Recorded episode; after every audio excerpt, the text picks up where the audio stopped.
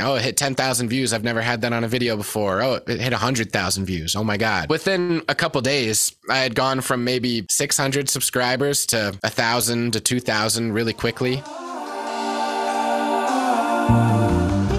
Welcome to the Gig Boss Podcast, a show about music industry and music artistry. My name's Adam Meckler, and it's my mission to get you the tools to have a thriving career in music. And Mike Malone is on the show today. Mike Malone is one of the giggingest drummers in Wisconsin, and he has a fantastic YouTube channel that's growing quickly. We talk about how he has created a sustainable way of making regular videos on YouTube. We'll talk about his penchant for neatness and organization and how that has influenced his workflow. We'll talk about how he deals with contracting in the bands that he leads. Along with his music major, he got a minor in marketing, and we'll talk a little bit about how that marketing degree has helped him in his music career. And those of you who listen know that I released a single on the 28th of November. It was indeed placed on an editorial playlist, but it took until two days ago. It's the 11th of December now. So it took like over a week for them to place it on an editorial playlist. And within, you know, half a day, there was like a thousand streams on the track. And I was like, whoa. Uh, so it's, it's pretty amazing the difference that getting placed on an editorial playlist makes. Well, here, I'll just read you what we pitched because this is the, exactly the kind of stuff I wanted to know when I was first getting started pitching songs. I found what Jason pitched because he sent it to me. It says Jazz trumpeter Adam Meckler has teamed up again with producer JFab on this remix of the lo fi track Crunchy Leaves. Meckler and JFab are a match made in heaven. Beats are lifted to a higher level when Adam plays his trumpet, this time with many crunchy layers and harmonies. This artist producer team has already seen success with their track Ghosted being placed on Jazztronica. This track would also be a great fit for Jazztronica, jazz vibes, chill out jazz, etc. Enjoy the coziness. So yeah, I mean it's like a pitch, you know. So when you collaborate with someone, you can pitch on both sides, like because it's being released under two different artist names. I can pitch it to playlists, and so can Jason. So it kind of strengthens your chances of getting placed. So I guess that's a little bit of good news, and I hope it helps you next time you decide to pitch a song on Spotify. And without further ado, here's my conversation with Mike Malone. How's it going? I've been watching all your videos. I appreciate that. Thank you. Yeah, yeah, it's cool. So, uh, hey, I uh, I want to learn a little bit about you because we we really haven't worked together. We have a lot of mutual friends, and um, did you were you an Eau Claire student? Did you go to Eau Claire for music school? Yeah, that's right. I was at, a, at Eau Claire uh, 2009 to 2014. Okay. Yeah. So a little after me. And what did you study there? Uh, I was a music liberal arts major and then uh, I had a marketing minor. Okay. Marketing minor. Interesting. So what did you do in your marketing minor? I mean, like, what I see visually on your channel looks great, and like the way you structure your videos are really cool, and we could kind of dig into that a little bit. But what did you learn in your like marketing minor that you use now?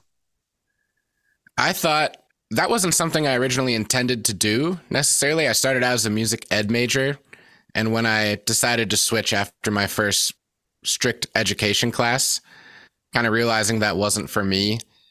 Uh, my dad was the one who suggested I should do marketing because he thought it would be super applicable to the idea of, you know, being a freelance musician. And he had kind of watched me as a high schooler promote shows, book shows, yeah. organize band practices and stuff. So I think he saw that I had a, a knack for that already and that I'd probably enjoy it. Yeah. But what I really liked about that, I mean, honestly, I feel like every music school should require, especially on a performance track, but even on an education track, I think of band directors as like CEOs of their music program. Yep. Everyone should get at least some sort of marketing coursework and stuff, or maybe even just some standard business procedure and practice and understand how that world operates. Yeah. Because yeah. I found it really helpful because uh, I think my marketing professors knew that I wasn't going to be applying for standard jobs and taking the normal track. And they were kind of open to me utilizing, you know, my projects for those courses and trying to apply them to my own, you know, music sphere. And uh, I don't know, I really enjoyed it. And just getting some of the general principles and ideology of marketing from a more textbook standpoint, I think was super helpful. And I still think about a lot of that today with what I do. Yeah, cool. Yeah, I've I've said the same thing a lot. You know, is that like, man, we really need more from music education programs. And actually, one of the questions I had prepared was like, was there something that you wish you had learned in your music program that you didn't learn? You know, but like, it sounds like doing that marketing minor really checked some of those boxes, stuff that I didn't learn that I really had to figure out on my own. I mean, I assume like some of the business stuff because you you manage. I I think I learned uh, you you got that funk band Pocket Kings. Yeah. Um, you do you manage all of that and like you you do all the booking for that band? Yeah, most of the groups I play with, I kind of handle the booking. Um, I don't know. I just always gravitated towards doing that. Honestly, if someone else in the band wanted to do it, it would probably be stressful for me to sit back and not be hands on with that. Oh, interesting. So, yeah. Yeah, I think I would struggle with that. But honestly, most of the people I play with kind of enjoy that I just take the reins on that. Yeah, I was gonna say most people probably yeah, most people probably like somebody else deal with that, please. Yeah.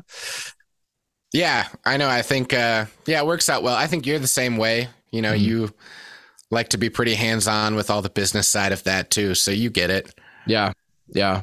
I mean, really early on, I mean, like for me, it was more about like I wanted opportunities to perform and like, you know, if if you're if you're not going to sit around and wait for someone to call, you got to create your own opportunities. And if you're going to create your own opportunities, then it's, you know, you're you're learning the business on the fly. You're just like, all right, here we go. I'm gonna try to find gigs. I'm gonna contract them or not and learn the hard way. Like I I did a gig in your area. You're in the Fox Valley area. I did a gig uh or or booked a gig for a festival, and it was my first time where I didn't uh where, where like I showed up for the gig and they were like, "Yeah, we're not going to have you guys," and there was no contract. You know, like I didn't contract anything.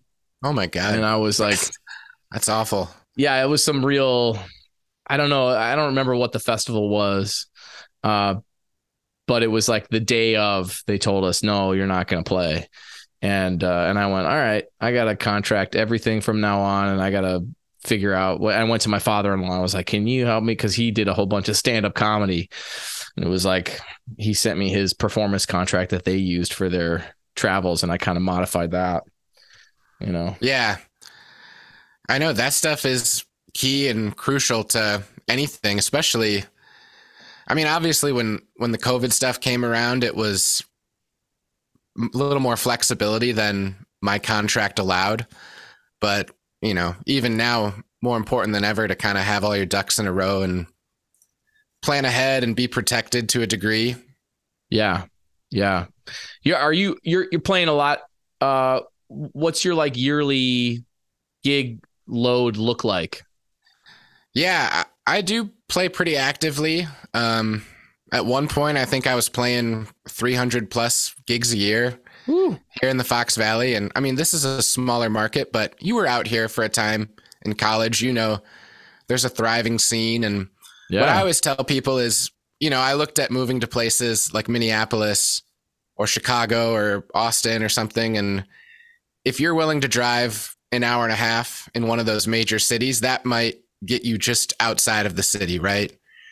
But where I am, at least in Oshkosh, I could go to Green Bay, Madison, Milwaukee, central Wisconsin, Door County, all within an hour and a half, maybe two hours at the worst. So, yeah, there's a all, ton of places I can go to quickly. Right. And all kind of in the heart of Wisconsin, which maybe, you know, people listening might not think of as a bustling metropolis of gigs, you know, but it's like yeah, I've said this a lot. It's like you can kind of and, and, now that I live like way up in the UP, I'm second guessing this idea, but you can kind of make it anywhere. It's like you can make a, a scene happen wherever you are. I'm in like now where I am, I'm in such a small place that it's like there really isn't a lot happening and it's really difficult to get things going much more difficult than what i experienced in wisconsin and what i experienced in minneapolis area you know it was like it's been a it's been an interesting uh, learning experience to be in a very small town and then really have to travel to Chicago or Minneapolis or get a flight somewhere to to play at a higher level. You know. Yeah, I'm lucky. I haven't been confronted with that. And there's a lot of really you know, top level players living in this area. I haven't felt like I can't find players to do the things I want to do musically. Yeah. And I found my kind of I mean, honestly, there's so many people that I have my own kind of clique of people I do connect with and gravitate to musically or personally or with the same sort of vision. And uh, I feel like there's a lot of opportunities for us to challenge ourselves, write music, play in cool places, play for good audiences who are listening, you yeah. know, or this jobbing side of things, weddings and wine bars and casual gigs. Yeah, there's work. There's work that you don't necessarily have to create. So along those lines, like how you know, in terms of percentages, what's the, what what what percentage of the gigs you're playing are gigs that you book and you created versus gigs you're getting called to play as a freelancer? Yeah, I'd say I would bet 75% of the gigs I'm playing I booked or had a hand in. Wow. I'm lucky I have a few people who are aggressive at booking and call me to play, and I'm grateful for them. Yep. Honestly, sometimes I feel like it's to my own detriment that I, you know, book most of the gigs because I might lock myself down quickly or far ahead and then get a cool call last minute to play something and I'm not available or I try to limit how often I sub out. I don't try to one up gigs. Oh, this right. one pays a little more. Let me shift to this one and find a sub. Right. Um, maybe once in a while, especially if it's a cool opportunity. But yeah, yeah. most of the gigs I'm playing, I book. Um, and it's a lot of places I've played before, you know, yeah, standing sure. relationships with places. Right, right. So are you then because you're booking? So I did this for a long time where I booked tons of bands and I took no money for myself and and in hindsight I wonder how good a decision that was. I mean like in terms of in terms just in terms of burnout like when i when i got to that next level and like you know was playing with youngblood and Nooky Jones it was like we had systems worked out like if you do this extra work you're going to get extra bread for that work and i think that's healthy for morale are you doing that for yourself are you taking a, a, cut of gigs where you do the extra work where you're bringing i mean i saw in one of your videos you're like bringing lights and you're bringing sound stuff and you're bringing cameras and stuff like that like are you getting a little extra? Are you doing 10%, 15%, something like that? It's not always a strict percentage. Um, definitely with that, like the larger funk band, Pocket Kings, you know, there's seven or eight people on stage. Yep. So booking it is a challenge because it's not like I can book a $300 gig and that's going to make everyone happy. Right. So they're, you know, higher price tag gigs.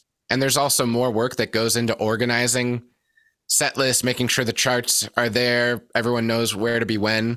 Mm-hmm. And then on top of that, I usually do run sound and and bring the lights and stuff. So I do get a, a pretty healthy cut on top of that. Um, but once in a while, like we played a gig a couple weeks ago and it was a smaller brewery thing, like a Black Friday morning party. And uh, I didn't take an extra cut just because it didn't pay a lot. And so I'll be a team player once in a while on that stuff. Yeah. But a lot of times I'm able to take a nice cut where it makes me really excited about all the extra work that goes into that. Cause, you know, I could get into a gig a half hour before and probably be set up in time for downbeat if we're not doing like sound checks or a lot of extra stuff ahead of time. Right, right. But when I'm bringing sound and lights, I think 90 minute 90 minutes ahead of the gig would be like really cutting it close. Yeah, because you so sometimes two hours. I mean, you guys have that drum set too. like that could take 30 yeah. minutes, you know, if you're if you're going slow. I've got it all down to a science, you know, and with how much I've gigged over the last 10 years, I don't really like to interrupt the flow of things and like, all right, let me bring a different drum set today cuz that'll be the same, you know. Yeah. So yeah, I can do it quickly and I've, you know, learned to be efficient with it, but uh yeah, it's a lot of work with drums, PA and you know now everything is more complex with PAs for you're going to mic more instruments just for the sake of having in ears or something. Mm-hmm. Can't just be always like, yeah, throw a mic on the kick drum and put the vocals through and and we're good to go. You know, because the guitars have amps or something. Right. Try to do a little bit more now, once in a while. Yeah, yeah. So uh, I want to talk a little bit about um, your YouTube channel and how you grew it. When when did you start making YouTube videos? Yeah, I was thinking about that in uh, preparation to talk today. I think sometime in college is when I probably first signed up. I got like, you know, those Zoom audio recorders. Yep. I had one of those in high school. And then in college, I remember they came out with one with a video camera Mhm. built into it. So, you know, the audio didn't sound as terrible. But uh, I think I would just take that to gigs and once in a while, like post a video, mostly for the sake of like, all right, this is what my trio sounds like. So I could try to book gigs. You know, it was mostly for marketing purposes. Um, and then I did that through college and I did a little more. At some point in like 2016 or 2015, 2017, I don't know for sure. I did try to get a YouTube channel started with recording some drum covers and such with, you know, microphones and multiple camera angles. Yep. And I think I lasted for, I don't know, seven to 10 weeks of putting out a video every week and coming Yep. up with something to do. Did you see? Then- did you notice a bump when you did that? Like when you were consistent for seven to ten weeks, did you notice, or was it nominal? And it was it was so much work that you were like, I'm I can't keep doing this. Yeah. At that time, I was lucky I wasn't teaching out of my home, so I could sort of just leave stuff set up however I wanted. So, Yeah. and come in and play and be ready to go. But I think I got discouraged because I was taking on pretty like hefty projects of like trying to learn this whole thing or play a cool drum solo over this and that. And uh, so I think I just got burnt out on trying to keep up with doing that every week. That's a little exhausting. Yeah. I mean, I was going to say, like, watching some of your videos, you know, you've got these great transcription videos where you've got the drum transcription on the bottom part of the page, and then you're playing the transcription along with the video. In, in some cases, it's blurred out now for copyright Yeah, reasons, yeah. I would assume. But, but like, like I was watching the, you know, you did a bunch from the Silk, maybe every Silk Sonic song. Did you do every song from the record? Yeah, I did the whole album. Yeah, I saw I saw a whole bunch of them. Uh yeah, and so like that I was thinking to myself like this is this is not just sit down, record yourself playing along. This is like transcribe it, learn it exactly, write it out, get it up on the screen, play along perfectly, get a perfect take of you playing along, you know. Uh and then also uploading it, creating a graphic, all that stuff. So that's that's Yeah. got to be a, a a significant time commitment to make those videos. It is, yeah. Well, and I got restarted with the videos again in uh 2020 when the pandemic hit. Yeah. Okay. I think first it was necessity, right? I needed to record videos for my students of like one thing I realized quickly when all the lessons shifted online is we can't play together simultaneously with the mm-hmm. delay. So it's like, all right, our, you know, face-to-face lessons will be more of like a contact and catch up and let me hear you play and then I'll send you links to videos of me playing whether it's a warm up or an etude or a, you know, drum set solo we're working on and I'll have a count off and I'll have a few different tempos so you can use it as a practice tool. Mm-hmm. And then I think, I don't know, within a few weeks of everything being shut down and kind of realizing, like, yeah, I don't think I'm gigging or making music with anyone anytime soon. I just decided, like, well, let's do a transcription of a jazz solo or something and post it. And let's try to do something every week just to keep myself practicing and excited about working on music aside from just, you know, my Zoom calls with students. Yeah. And so uh, I think one of the first ones I did was actually someone you had on the podcast, one of his songs, uh, Jason Fabus. Oh yeah. Huh. Yeah, he did like a trio record with uh, just sax, bass, and piano, I think, or guitar, of all just like kind of old timey. Yeah, he likes tunes. that old timey stuff. Yeah. And there's a drummer that I follow who made a play along to one of them just playing drums. And I was like, oh, cool. Well, let me try my hand at one of those and post it. And that was cool because he saw it and reached out and, you know, said some nice things. Cool. Nice. And I think within the first few weeks, I did a transcription of Carl Allen, Yep. great jazz drummer. And uh, he saw it and reached out and was like, hey, can you send me that transcription you wrote out? So it was a great way to connect with some people I really respect um, and get them to take notice of what I'm doing, which was encouraging at first to keep it going. Right. Right. So Yeah. where where were you in the subscriber land when you started in 2020? I assume that you had some foundation of subscribers just from having a channel. Like for me, Yeah. It was like I had like 500 subscribers when I finally decided like, all right, I'm gonna try to make content that people on YouTube might want to see and might want to subscribe to. You know what I mean? It's like I was Yeah. started started to get intentional at that time.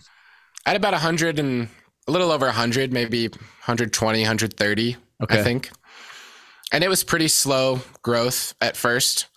Because honestly, what I was doing was more, you know, satisfying for me, I think. Yep. Um, you know, I did like everyone did, like those Brady Bunch style videos with all the boxes of people playing. Yes.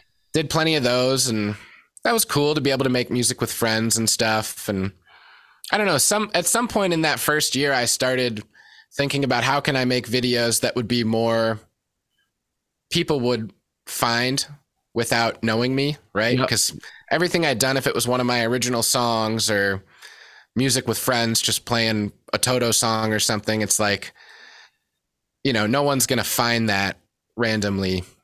So what can I do that, you know, might have a little more mass appeal or staying power? What's going Mhm. to be relevant to watch in two years, as opposed to like I did this today and shared it with my friends. hmm So eventually, I got into doing some restoring drums or rebuilding drums or different projects because that's always something I've done.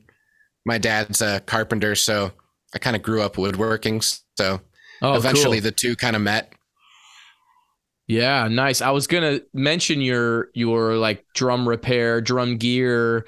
I just saw you had like a sonic cleaner, like a like a whatever that is. I don't know if that's Yeah. called so- sonic Ultrasonic cleaner. ultrasonic cleaner. Yeah, like where you put a bunch of parts in there and then took them out and they were a little cleaner.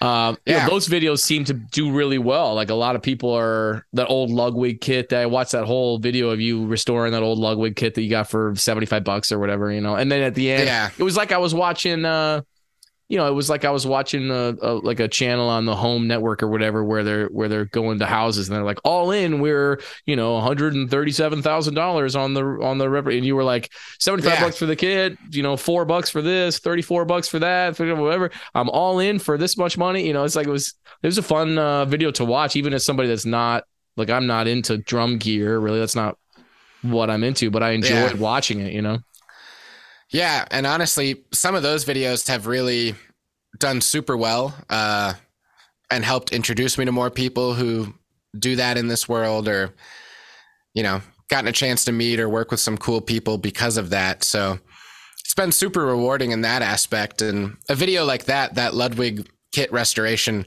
I like to check the stats on it because now it's made more money than I even invested in the kit and all the parts. So okay yeah that, vi- so that video paid for the project, which is cool. Yeah, that's awesome. That's awesome. Um, and I, I like the style that you that you're using too. Like you did this on your uh, a day in the life of a working drummer video too, where it's just like it's basically all sped up video, and you're doing voiceover talking over the sped up video. Um, and I, that's a really cool format. I- I, I think it works in a lot of different contexts. Um, but I was gonna ask like you start making videos in 2020 when did you get to it's like you have to have 4000 watch hours and at least a thousand subscribers right Th- those that's like the Yeah, minimum yeah. to be able I to think monetize those are the big those are the big metrics. Yeah. yeah so hit. when did when did you finally hit that was it like was it like your silk sonic video got a half a million views and all of a sudden it was like bam Yeah. all right i'm there or like for me it was like one video and then i was like okay now i can build on this you know It was that. Yeah. That Silk Sonic video, I put it out on the day that first single came out, Leave the Door Open in I don't know, 2021 like in the spring. yep And I wasn't even planning to do that. I thought like I've kind of get into this routine because I teach out of my studio throughout the week. I can't really have things set up to record and I'm a very like neat and organized person, so I can't just have microphone cables laying around and cameras set up and people trying to weave through it in and out of lessons. Yep. So a lot of times on like Fridays, I'll carve that whole day off knowing that I have the weekend with no lessons mm-hmm. to like, all right, the studio is now a video studio and I'm going to do something this week. And so I think it was like Thursday night, I was planning to like, well, what if I, you know, transcribe this Vulfpeck tune that I really like? And then I saw Bruno Mars kind of make a announcement about a single dropping the next morning. And so Yeah. when I woke up, I listened to it and I was like, well, if I made a drum cover of this, just kind of jamming to it, I can maybe get on that sort of like first day wave of excitement with the song. Totally. And then the more I listened to it, I was like, well, the drum part is really interesting. It's not just a loop over and over again. Man, it's super rich. It's so hip. It's like really open. That first time through the melody is like super open. It's like doom goom ga. It's like different pieces on like nothing's at the same time, you know. And then later Yeah. on, the groove gets thicker. It's like really like watching the transcription made me go like, man, Anderson Paak is a badass drummer. This is really cool. Yeah, yeah, totally. Well, and so I, I don't know. I probably spent two or three hours that morning just transcribing everything and getting it right. And then I, I kind of committed like, let's get this out today. So then I spent an hour or two, you know, playing it. And that one wasn't so complex because it's slower. Yep. There's more space in a lot of it. So it's like, all right, I probably just got to really figure out some stuff at the end to be able to execute this in one take, you know, to Yep. put it together and then, you know, edited it and got the transcription and got it on the video. It took a few hours and I think I got it up by like four or five o'clock. And I'm pretty sure I had a gig that night because I remember going to the gig and just, I had shared it to some Facebook groups and stuff related to, you know, drum sheet music or drum covers and things. And Mm-hmm. Yeah, it took off pretty quickly. That was definitely my first uh, viral moment, I guess. You know, so over the weekend, it oh, it hit ten thousand views. I've never had that on a video before. Oh, it hit hundred thousand views. Oh my god! And you know, within a couple days, I had gone from maybe six hundred subscribers to a thousand to two thousand really quickly. Wow, man. Yeah, that's Yeah. nuts, man. That's nuts. Like one one video can do that. Like that for me, like the I did this beginner trumpet video and it's like it's hundreds of thousands of views now and tons of subscribers have come from that. And I'll like promote my new videos on that video and get people to come over to my other stuff and go like, "Hey, I've got a I've got a playlist of uh, other educational material for trumpet." You know what I mean? It's like I w- I didn't even want to make I didn't even want to make that kind of content, but it was like, all right, people want to see this, I guess, and and so here we go. I'm gonna make a, and it's all the same stuff I talk about with my students anyway. So I was like, I'll just start, I'll just turn on a camera and start talking about trumpet. Uh, but it was like it took that one, and it really for me it wasn't overnight. Like I like I've heard, I listened to this other podcast that I mentioned on the episode that just came out on Monday, the DIY musician podcast, and they talk about how cover artists or like singer songwriters will do what you did with the drum cover where they'll like they'll capitalize on that initial wave of a big artist releasing a new song and they'll immediately do a cover of whatever the first single is you know? And like that's how they'll be like like a lot of people have built followings that way.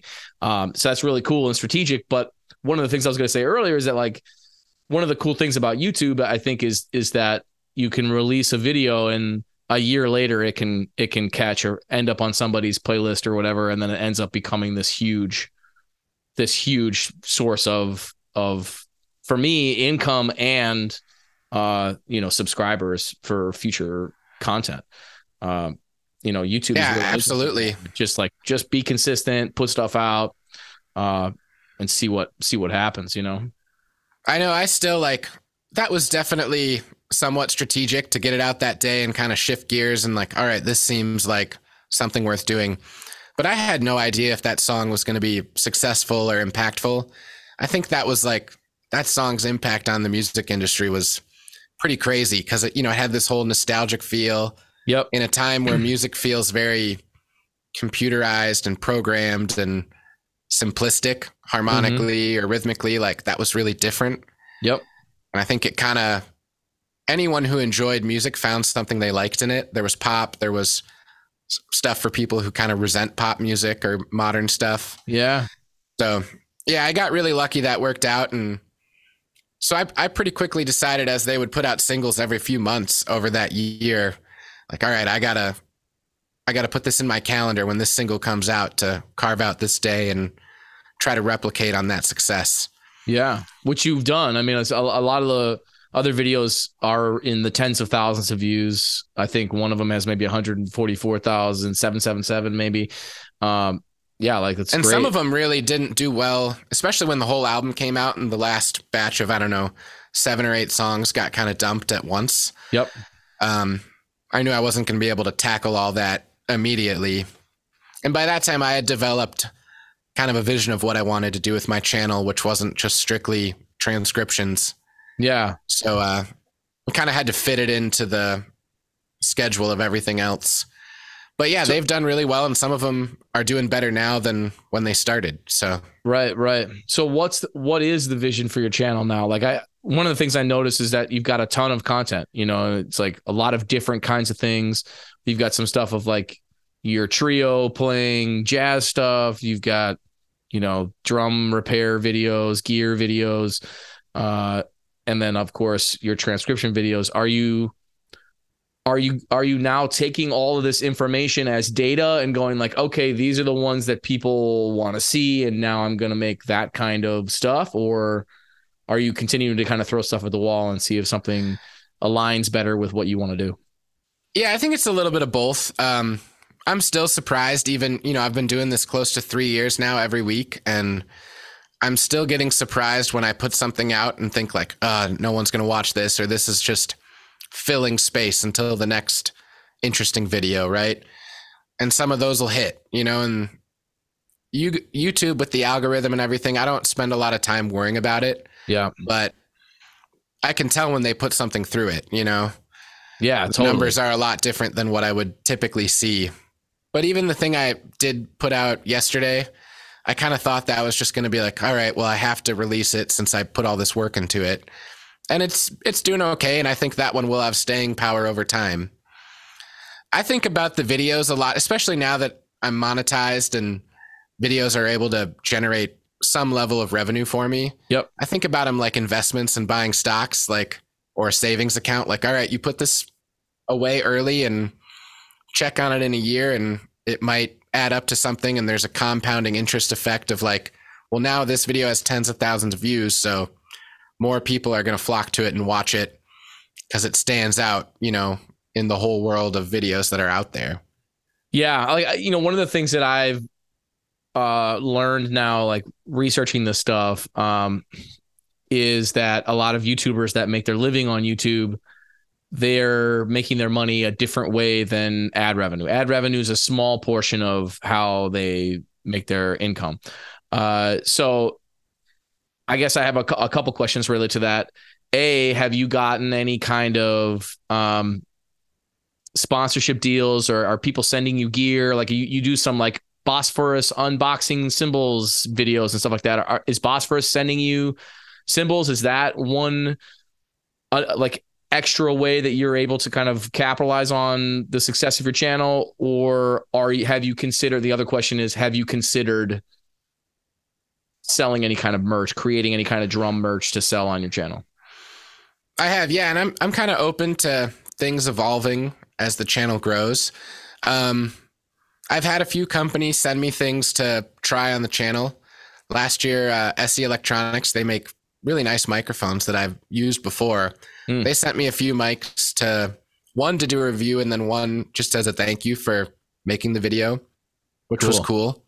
And that stuff I use on my gigs, and I enjoy using. So Nice. to me it's not just like well they sent me something and now i gotta throw it somewhere and never use it again right. so it was actually useful um i put out a video last week on a percussion they make kind of effects and percussion accessories and uh i didn't reach out to him in advance to let him know i wanted to do this i just was like well i'll make it on something i bought and really like and he reached out that day and said hey i want to send you a box of stuff no pressure to make a video, but one as a thank you, and two, I appreciate seeing people who like work in music, not just make videos, use my stuff and appreciate it. So Right. Right.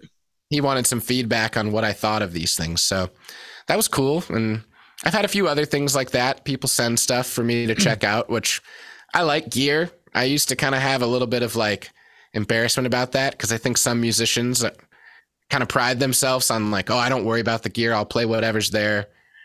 I don't know. Yep. I enjoy it. I worked in a music store. I like that stuff. Yeah. So You know, it's interesting. I, uh, you know, Ian Allison said a really similar thing on the podcast on his episode where he was like the thing that I always thought, you know, he what he said was like the the the sound is in your fingers, man. You know, it's like that's what he always heard as a bass player. And he like loves making his bass sound like a synth and loves me, you know, using all these various different effects. And he he said, you know, when he finally uh, allowed himself to lean into those things that he really liked, that was when a lot of stuff opened up for him, right? He got a lot of opportunities through Scott's bass lessons and um, so I think that's a really interesting perspective on gear. I like per like personally, I probably fall into the other camp where like I just have not been into trumpet gear, at least at least as it pertains to trumpet. I have not been into trumpet gear. You know what I mean? Like that's just not that's just not I know so many trumpet heads that are like obsessed with mouthpieces and like all these different things. And it's like that's never really been, you know, it's never really been how I operate. So then my idea is like, oh, what's the thing that I love that I can lean into that kind of makes me nerdy and uh and interesting and that I can lean into on the internet to to maybe, you know, build a following. Yeah, and I think the drum world is kind of unique with that like you know, when I was in college, I got to see how kind of every, you know, group of people playing an instrument kind of chit chat about their instrument or talk shop and stuff and Eau Claire has like a really uh, distinct trumpet culture. So yes, it does. They, they all play the same horn and they all play the same mouthpiece, and man, you know, and they all sound great. Yeah. So I mean, I uh, I can relate to that. I think maybe drums is really unique because there's so much that goes into an instrument. Yeah. Like, and I'm probably speaking as someone who doesn't know, but with trumpet, I think like, all right, you got your horn, you got your mouthpiece, and you got your mutes, and then you can buy a fancy case or something, but there's only like, you know, five or six things. And really, like, you could get started with three things and kind of oh, yeah. be well equipped to go do a lot of things with your oh, yeah. instrument. Oh, yeah. I mean, like, Drums. some of my favorite trumpet players in the world is like, they're just using the same Bach Stradivarius Model 37. It's like, that's it, you know? Yeah. Nothing fancy. 1200 3C mouthpiece, right? Yeah, man. That's what they all use.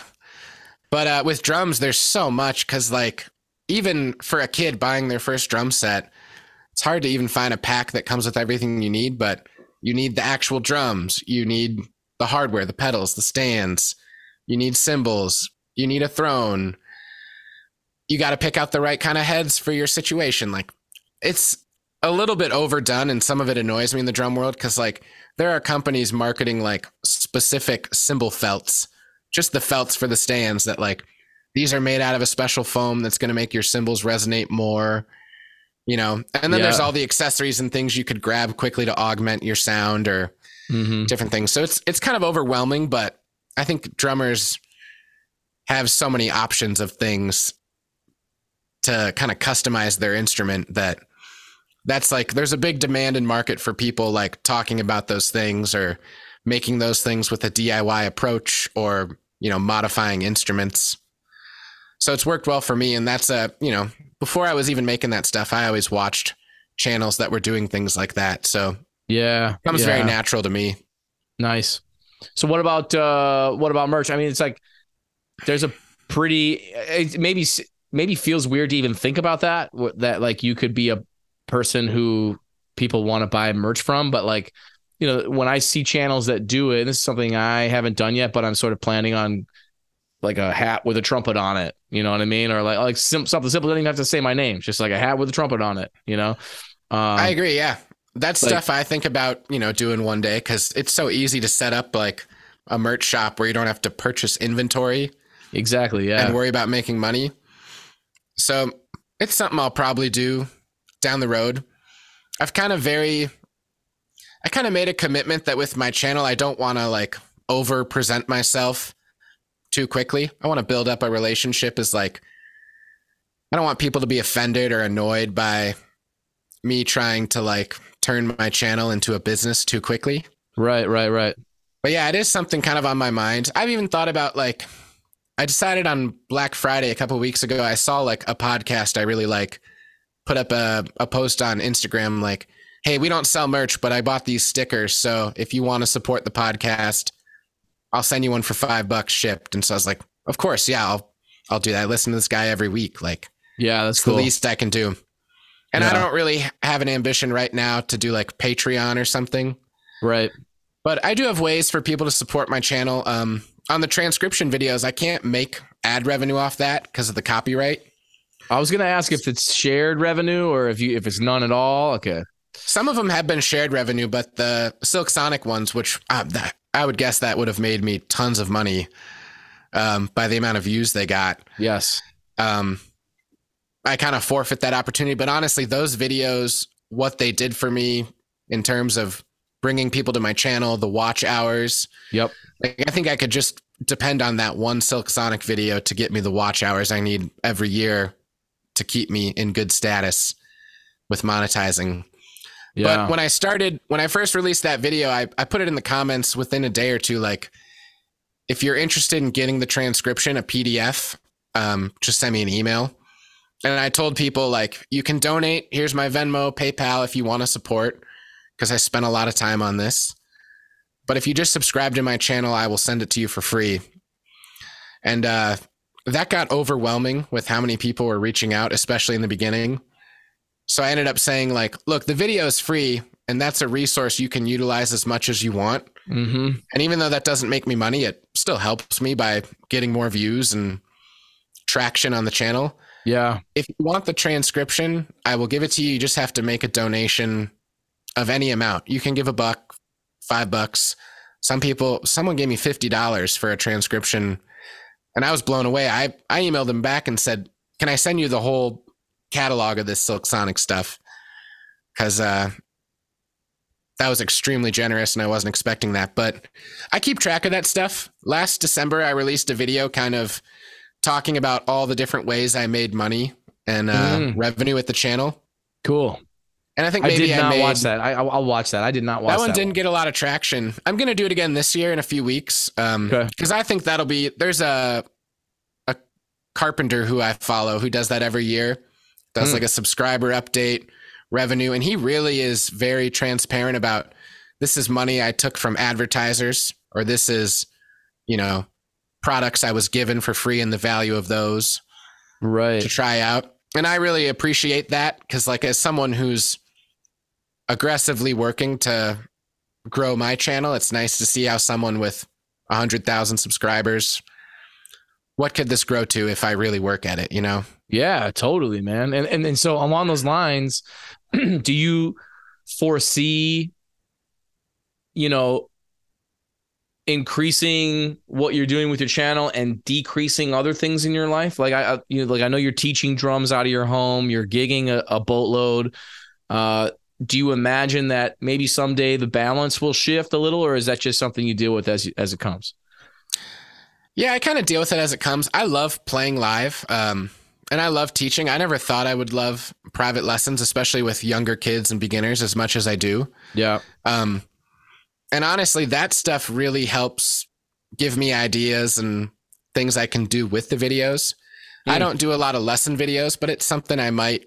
Um, I have a second channel where I just dumped all those videos I made for my students Okay. of kind of like playthroughs and stuff. And I've thought about maybe investing more energy into making those higher quality and redoing them. Hmm. Because for all my teaching, I just write my own worksheets and such for Yep. students. I'm pretty good with Finale, so Yeah, I do a lot I've of that. too. Yeah, and I've realized that's a skill, and like I haven't tried to put a book together, but Mhm. when I put those videos up, people find them, and I had it in the comments like a Dropbox link if you wanted to download the free PDF, and that's been cool. So it's something I might invest more into down the Yeah. road. Yeah. You know, I, I see a lot of people selling PDFs, $5 PDF, $10 PDF, things like that. And uh, you know, it's interesting to hear you say like, I'll give it to you for free. And then and then the response was so overwhelming, it became like, all right, make some kind of donation and I'll give it to you. I think musicians sometimes are are uh hmm, like hesitant to charge money for things. you know, even as Yeah. it, when it comes to gigs, like that was one of the things I had to learn really early was like, oh, I can actually charge a lot more for this kind of gig than I've been charging. And actually, one of those moments for me, and maybe you heard me say this, but uh, I, there was like a a private party that Gianna's trio got asked to play, and and uh, it was like at this guy's mansion, and I was like, yeah, how about six hundred bucks, you know? And it was like three, it was the three of us, and they were like, "Yeah, sure, perfect, sounds good." You know, it was like it was six hundred dollars was nothing to them. It was there was zero hesitation, and I went like, "Okay, I got to find the the point where there's a little bit of hesitation and then maybe a little bit of back and forth." You know, it's like I didn't say it. I didn't. I maybe should have said fifteen hundred, and then they would have said, "Eh, could we do twelve, or could we do?" You know what I mean? It's like then then you then you're making a little bit more money, but uh, yeah, you know, I, I I wonder about this aversion to my dad was like this. My dad owned a cell phone store and he would he would go, I can't charge $34 for a car charger at him. Like I only pay $2 for it. You know, it's an aftermarket car charger. And I was like, Dad, at the mall, they're charging 35 bucks for that and everybody's buying them, you know? But it's yeah. like there's something in us that's like, we shouldn't charge for this stuff. But really it's like, you know, you're you're doing this transcription work, you're spending a bunch of time on the video. Uh, I think it's great that you, you know, I didn't think to put like my Venmo on my channel. Actually, I should just do that. I, I haven't done that I myself. Think so. I know um, YouTube has like a it's a newer feature like a give thanks or I know if you do live streams you could do a super chat. Right, right, right, right. You know, I'm a huge NFL fan, like diehard Packers fan and yep. there are channels I consume every day and I feel like twice a week I'm paying $4 to get my question answered by the podcast host. Ah, yeah, and, right, uh, right. That's very twitchy, right? That's like Twitch does that. I think so. Um, yeah, I've I haven't messed around with Twitch much or consumed it, uh, but yeah, I think it's kind of akin to that. Yeah, yeah, cool. Yeah, I've I've seen other sites adding the ability to to have a tip jar and things like that too, which I think is helpful. Spotify has like a thing now where you can you can do like a charitable cause or something, something that you care about. It's like you can have people okay, donate to cool. But it's also it's always interesting, man. I always see people like if you're a musician and you and you have a platform, you should be driving people to spend money on these various different things. And I'm always like, yo, it's hard enough. Like I, I yes, I care about causes and I want people to donate to causes, but also like I am a musician and I have bills yeah. to pay. And if I were like if I were at the next next level, like way up, and I was making enough money that I was like really comfortable, then it becomes like, okay, how can I use my platform to like really make a monetary difference in the lives of others? It's like musicians are making a difference in the lives of others all the time. Um, essentially, what we're just like we're putting our souls into into our music and and it's you know it's obvious when you're at a show and you're playing for people it's obvious you can feel that energy in the room but yeah, it's uh, I'm I'm always grappling with that, like with that, like how concerned should I be with this stuff? How how you know how much should I be focusing on art and how much should I should I be focusing on monetization? You know. Yeah, I deal with that a lot, especially with the channel of like, should I try to make something that I think will result in more revenue for me or should I just try to make something that's fun and a cover of my favorite song and I can't monetize it because it's going to go to the copyright holder? And yep, I don't know. I try to do a give and take of each. I think that's part of the reason I do a lot of things to make my income as a musician between teaching, gigging with bands, playing at church gigs, or recording other people, or and with the content creation. So I think the channel kind of reflects that with doing a variety of things. I yeah. think if I did a transcription every week, I would burn out. Or if I did a drum cover or a drum restoration, I'd never be able to keep up with that on a weekly routine. Yep. Yeah, so, and it's important, right? That that's a super important balance to find. It's like you have to find a place where you can do it regularly, where it's not so much work that you're going to burn out. Like that's so important because doing it regularly is a huge part of building. Yeah, and I don't know. I think people may see my channel and think I'm doing this every week, but a lot of the stuff that gets released, I might wrap up those videos a month or two prior hmm. and they just kind of sit waiting to be released. I kind of have, you know, ebbs and flows of when I'm really aggressively filming and editing and recording voiceovers. And like right now, I haven't edited or worked on a video since the beginning of November. But in the oh, beginning oh, wow. of November, I wrapped up like six or seven videos between end of October and before I left on this trip in November. Yeah. So, so you're ahead of it. You're getting ahead of it. You're scheduling them. You're like putting them up and then scheduling them. Yeah, yeah, always. That's great. When yeah, I first started, it was just like, all right, what can I do this week? I got it done on Sunday, so I can release it on Monday. Yep.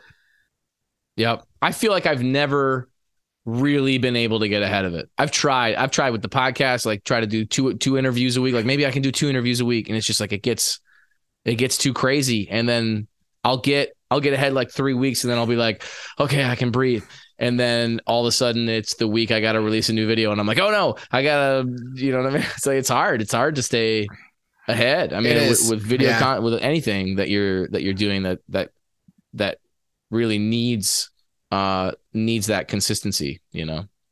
Yeah, and early on, I remember we have a mutual friend, Jake Crow. Oh yeah, you went to school with him. Yeah, I, yeah, we went to school together. We were working on a cover, and you know, I, it was down to the deadline of like, this is going out tomorrow, and I need your video and your recording now, and it's like it wasn't going to happen, and I had to put together a whole video in an afternoon, and so that was stressful. So now I try to put myself in the position where it's like oh yeah, this won't come out for two months or three months. Right. Um, which has been helpful. And honestly, I try to take advantage of, you know, I have a pretty good mobile recording rig and mm-hmm. a way to do things. And especially when you play larger scale shows, you can get a board mix so easily. Yeah. From a front of house guy if they're friendly. So every once in a while, I'll try to bring a camera or two down to a gig and like, well, let me do a, I'll just record this gig and then I'll have a couple videos from it that I can release whenever I'm in a bind or a pinch. You know, so and yeah. some of those have turned out I thought they would just be like, all right, this is just a placeholder to get me through.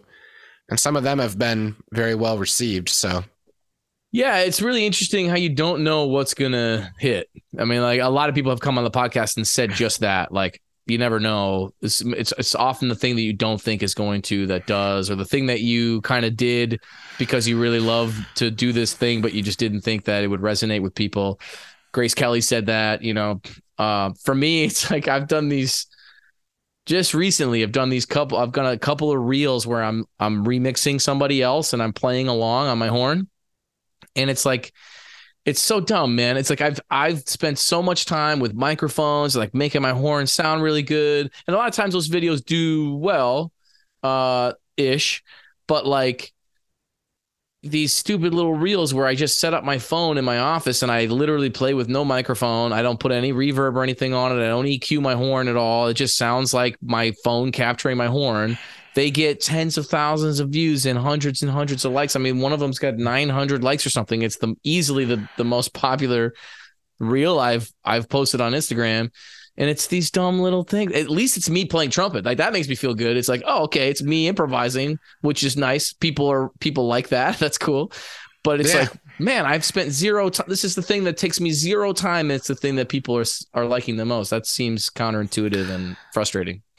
I think there's a a fraction of the people consuming content that appreciate kind of honesty, especially in a world where things can look so polished and it's like this guy did a hundred takes of this and it's yeah. cut and spliced of each one and you can't tell because there's so many camera angles that you're totally overwhelmed by what he's doing anyways. Mm. I think sometimes people see like especially like my favorite jazz musicians I would follow online, it's like, wow, that's just them on an iPhone and they sound like this sounds like a record they sound so good. Yeah, interesting. Doesn't sound like that when I take my phone to my gig or something, you know? so I think there's something about that. Um, yeah. It's kind of funny because I feel like for me personally, I decided at some point through this journey, like, I don't want to release content that is very low tech.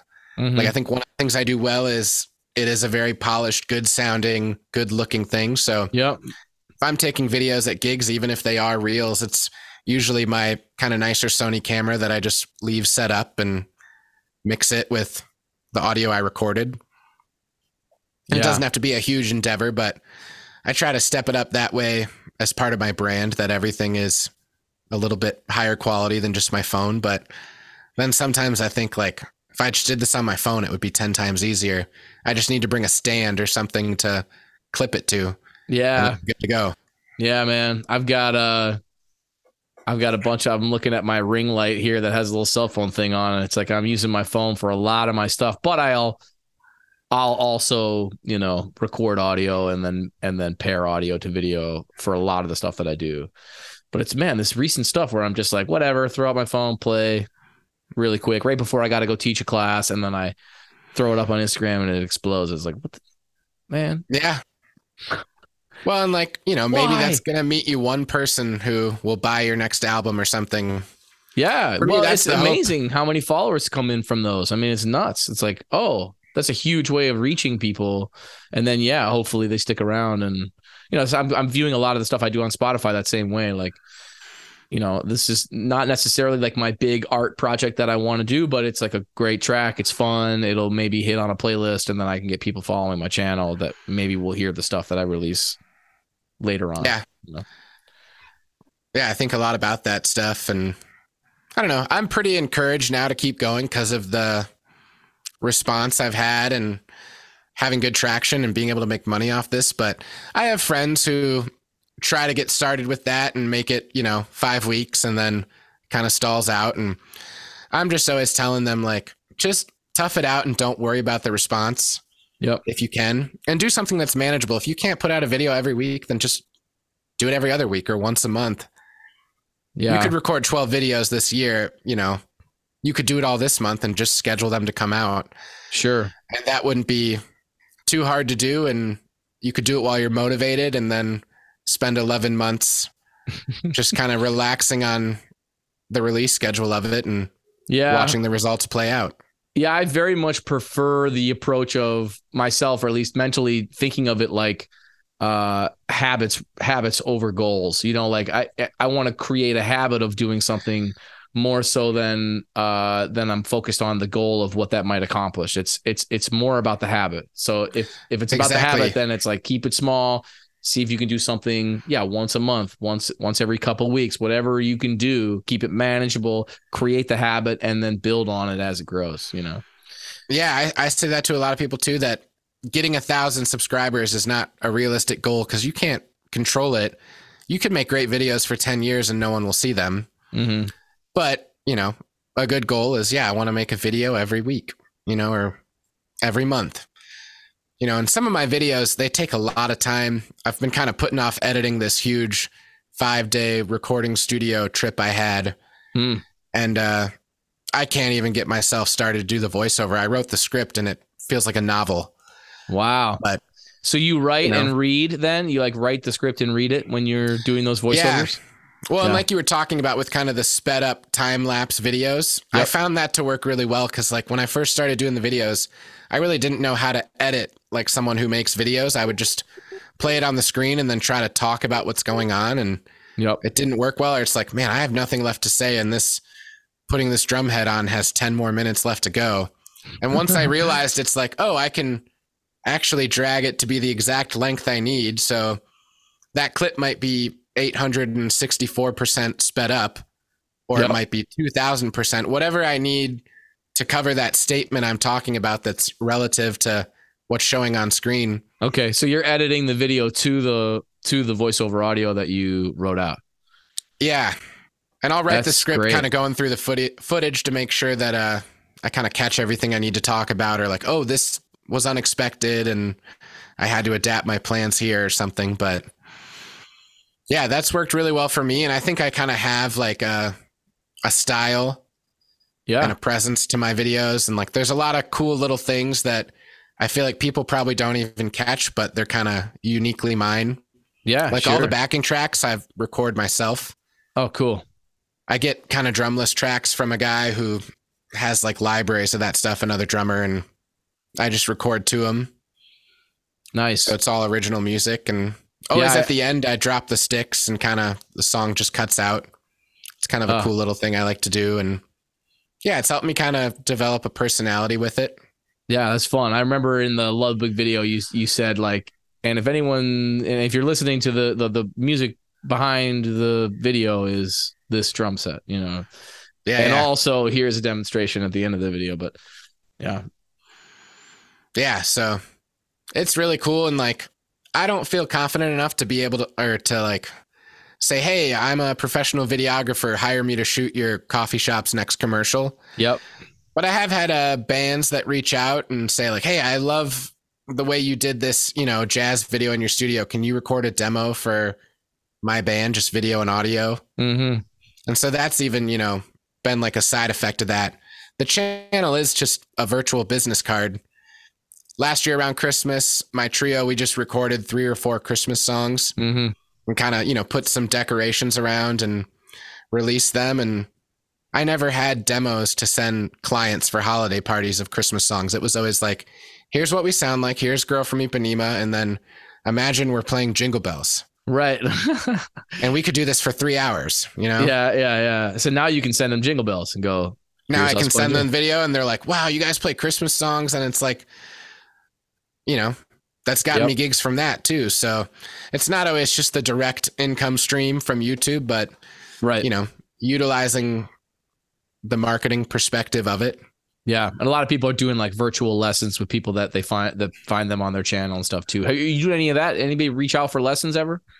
I have, yeah, I had a, a guy from Toronto a while ago. I have a project called uh, Jazz for 90s Kids. We just kind of like the Scary Pockets idea, but we're a jazz quartet playing songs from the 90s, whether it's TV or pop music or video game music, and kind of rearrange them for a jazz group. Cool. And a guy really liked one of those, and I gave him, I don't know, three or four lessons over a couple months. Yeah, nice. Awesome. Well, hey, I uh I'm going to link your channel in the description of the show so anybody that wants to check out what uh what you're doing can find that in the description.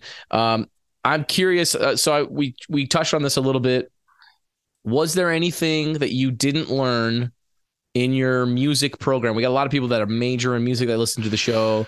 Uh that you wish you had learned in school that you had to learn the hard way like maybe maybe pick one thing that's the most that stands out the most Yeah, I think uh, if you're a music student in college and you have not tackled recording yourself or utilizing the internet and kind of all facets to at least catalog your work or make you presentable to people, whether that's building a website, Facebook page, Instagram, you know, designing a business card on Canva or something, mm-hmm. you have to figure that stuff out, you know, to be successful, even if you are going to find a job that pays you a salary. But especially the recording aspect, just being able to record yourself, video and audio, and put it together to be able to showcase what you do. Because even if you're a band director, you know, my friends who are band directors, they had to do that stuff during COVID, put together montages of their kids and whatnot. And oh yeah I think students like that. I think you can't really get around without being able to do that now. yeah it's So- amazing man it's like I, I that's a that's a big thing that i wish i had spent more time learning a big thing uh, well awesome mike man thank you so much for taking the time to talk to me i appreciate it Yeah, yeah. Thank you. And thank you for listening to my conversation with Mike Malone. If you dig the show, please tell a friend or share it on social media. That helps us out. We developed an app called Gig Boss that's free on iOS and Android, and it's a way for freelance musicians and band leaders to organize their careers, their schedules, and finances. And there's lots more in the works, and it's totally free. And I'd love it if you download it and give it a try to organize your stuff. There's also a Spotify playlist of all of our guests that are musicians, and a Facebook group where we hang out and talk. And that's it. Thanks for listening.